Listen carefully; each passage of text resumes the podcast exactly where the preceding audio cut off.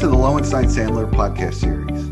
I'm Kevin Iredell, Chief Marketing Officer at Lowenstein Sandler. Before we begin, please take a moment to subscribe to our podcast series at lowenstein.com slash podcast or find us on iTunes, Spotify, Pandora, Google Podcasts, and SoundCloud. Now let's take a listen.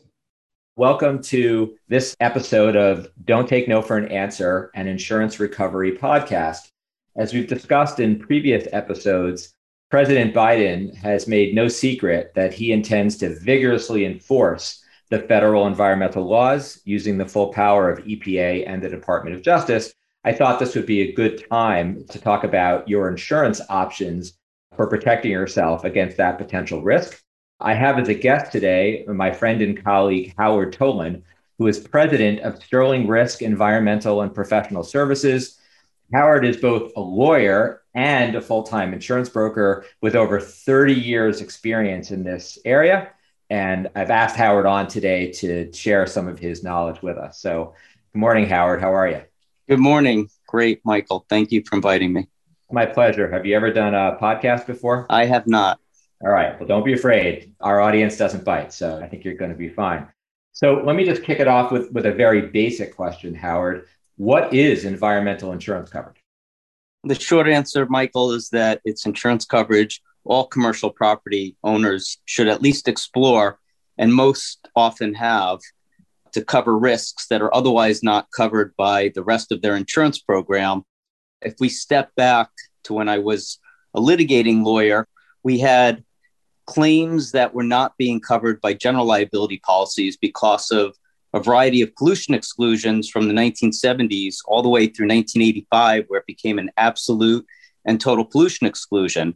So I was on opposite sides from you, Michael, Lynda Bennett, and your law firm saying that there was no coverage under general liability policies. I remember, but I forgive you. I remember those cases, but I'm going to forgive you. So go ahead. And then in the late 90s, environmental insurance policies arrived to fill the gap in insurance. And I decided to come to your side and proactively Woo-hoo. protect policyholders so that they would have the appropriate coverage that was meant to cover environmental risks. So, Howard, why don't you tell tell our listeners a little bit what type of coverage is available under those policies? Because as I recall those policies, you know, there are some surprises in there. Like, for example, business interruption, something you wouldn't necessarily think comes in a pollution liability policy. So why don't you talk about the types of policies and the types of coverages that are available? The policies have become much more comprehensive over the years. They cover both on-site and off-site remediation cleanup costs and all kinds of liability claims. Any claim from property damage that you affected somebody else's property, like diminished the value of their property, indoor air quality exposures, as long as there's some kind of damage to the physical property. So it's a combination of both first party, meaning property types of coverages, and liability coverage to the extent that you're sued, it protects defense costs. And to your point, it also covers business interruption arising from any loss from an environmental claim. So I'm just curious. I don't think we talked about this before we started taping, but were any COVID type losses covered by any environmental policies that you brokered? So they're still being litigated and pursued.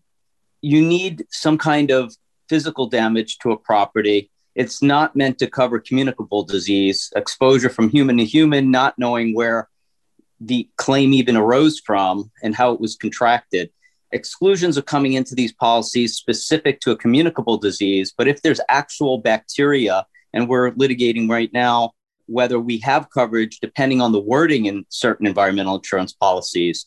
But what the environmental insurance policies do cover are mold, Legionella, inadvertent exposure to asbestos claims, all kinds of indoor vapor claims that arise from all kinds of thousands of chemicals like PERC, emerging contaminants of, of perfluoros, of course, petroleum spills, and, and, a whole host of other indoor air quality and infectious disease claims like MRSA and anything that's attributable to the property would potentially be covered. And there are thousands of those types of claims separate from a communicable disease or pandemic. And so I know that in the last decade, EPA has been really hot on vapor intrusion. You know, as we know, there are a lot of places in the country that have groundwater contamination, in particular, you know, chlorinated solvents. But it's only been in the last decade or so that the regulators have really focused on vapor intrusion risk, which for the listeners means that the solvents in the groundwater can sort of come out of the groundwater, get into your foundation, and get trapped in there, and then ultimately come into the occupied areas of uh, a, a residence or, or building. Are those sorts of investigation and cleanup costs covered by these policies? Yes, those are typical examples of what is covered and becoming, to your point, Michael, more prevalent than ever. What happens with solvents is they percolate very easily from soil to groundwater, they move with the groundwater, and then vaporize into buildings. So many buildings now, and you might not have the property where that solvent arose from, particularly if you were near a dry cleaner. The dry cleaner may have dumped the PERC in its yard and it percolated to your property. And now you have a vapor intrusion issue in your building of no fault of your own. And as you know, Michael, and this is why it's great to always team up with lawyers and knowledgeable lawyers like yourself and your law firm, is that you explain the environmental laws. And there's dozens of environmental laws with all kinds of acronyms that get very complex, but they result in sometimes strict liability, retroactive liability, where if you're the owner, you're liable for anything on your property, even if it happened many decades ago. If you're an operator, you get pulled into claims that may have nothing to do with your operations, but because you are next to a contaminated property, it's in the neighbor's interest to sue all the neighboring properties saying it wasn't from our property, it must have been from one of our neighbors. So we're often seeing these policies respond to defense costs, even when there really is no culpability. Excellent. So, why don't you tell our listeners a little bit about how these policies are underwritten and you know generally what they cost just in terms of you know just a bit of a scale so people have a sense of what of what they're talking about here. Absolutely. As, as i mentioned the coverage has gotten much more expansive and the cost has remained pretty much the same over the past two decades. I've been estimating the cost to be 10,000 roughly a year as you know you could buy multiple year policies. So you could buy today a 10 year policy, that's the maximum term, pay for it up front and have coverage in place for the next 10 years at roughly $10,000 a year for a three to $5 million policy limit. In terms of underwriting, it's become easier. Whatever environmental reports or property assessment reports exist, that's what we use as a basis for underwriting. We ask about what the current operational use is and the intended future operational use, whether there's going to be any development at the property. And if there are no environmental reports, we actually do an environmental database review, pull out the publicly available information, and we use that to underwrite the property. So it's become very easy. We don't even ask for an application until we know the carrier that's going to be the most aggressive on the risk.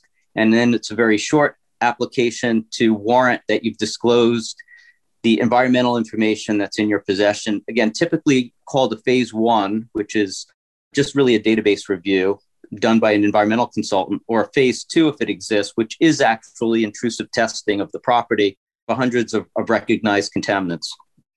So, is, is it a requirement that a potential policyholder do a phase one and or phase two in the underwriting process? No, so if you're buying into a property and you don't really know much about it, how does the underwriting work there? Well, we believe it's good practice to hire an environmental consultant to at least do a phase one, and then we provide that information to the underwriter. Alternatively, we will do an environmental database review. It won't be priced, and the coverage may be a little bit more restrictive, such as if we think there are historic problems at the property or on the neighboring properties, and there's no phase two, we may have a certain limitation in the policy called the voluntary investigation limitation, where if you go to do phase two testing, the carrier won't pay for the cleanup costs associated with what we find as a result of that phase two intrusive testing report.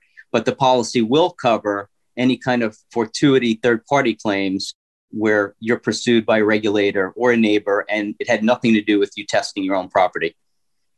So I want to ask you a little bit about who's in this space, you know, how many carriers are writing, are there a lot of different forms you have to worry about? What's the state of the market, you know, hard or, or is it a soft market right now? And also, if you could talk a little bit about are there COVID specific provisions or endorsements that carriers are pushing now? I know in my practice, I'm seeing that a lot now on the D&O side, professional liability side, even the GL side, where carriers don't want anything to do with COVID or future pandemics. As you alluded to earlier, there certainly is a lot of litigation out there. So there's a lot of unknowns. I mean, I, I think if you look at the cases on balance, the carriers have probably been winning more than they're losing but it's not 100%. And it doesn't take more than a couple of policyholder victories to you know, start hearing things like the trend is in the other direction, right? Or, or there's a move by the courts toward toward coverage. And I know I've been following what's going on in the UK, where in England they basically created a case against the entire market to try and determine whether or not uh, there should be coverage for business interruption under certain types of property policies in the UK, which they fast tracked like all the way to the Supreme Court. And those cases generally, I think, came down in favor of policyholders. So what I'm seeing is carriers in the states certainly want to avoid that ambiguity going forward. So if you could tell our listeners a little bit about who are the players, lots of different forms, you know, state of the market, things like that. So there are two dozen carriers or more offering robust coverage. The policies are meant to cover all kinds of environmental claims other than communicable disease or pandemic claims, similar to all the other policies, property policies, general liability policies that don't intend to cover environmental claims, but environmental insurance policies do fill that gap in coverage. There is no product yet specifically for pandemics or communicable disease claims. And you're right, we are tracking, and, and on our website, we have a daily tracker of all of the litigation as well and saw something this morning as an update. And we'll see what the courts do with the specific COVID issue. There are probably six or seven carriers willing to offer up to 10 years in coverage. Most of the carriers want to keep it in the three to five year term for the policy space. They see better results on claims when they're you know out one to five years. But we still do have carriers willing to write up to 10 years of coverage like I said, the pricing has remained fairly stable because of the entry of new markets into the space when we started writing these policies. And I started doing this, by the way, full time. I started using environmental insurance to help us settle our litigations, Michael, in the late 90s for all the unknown risk and to cap some of the known claims. But I started doing this full time in 2001. So over the past 20 years, we've seen a bunch of carriers go under, but two recently, two of the biggest carriers for environmental shut down their units, and that was AIG and Zurich. And Zurich just this past year in January. But we also have two dozen carriers that came into the marketplace, and pricing has remained stable. Did they shut down their units just because the, the claim results were so high? They just didn't didn't seem profitable. Correct. Both AIG and Zurich had too many claims. All of the carriers have many claims. They're collecting premium, you know, to pay these claims the claims arise again often from a fortuity standpoint where something migrates to your property or there's a mold issue or an indoor vapor issue. We've seen an uptick in Legionella claims. There's also emerging contaminants. They're called perfluoros being newly regulated, particularly in already regulated in New York and New Jersey in the parts per trillion, which is a very small amount.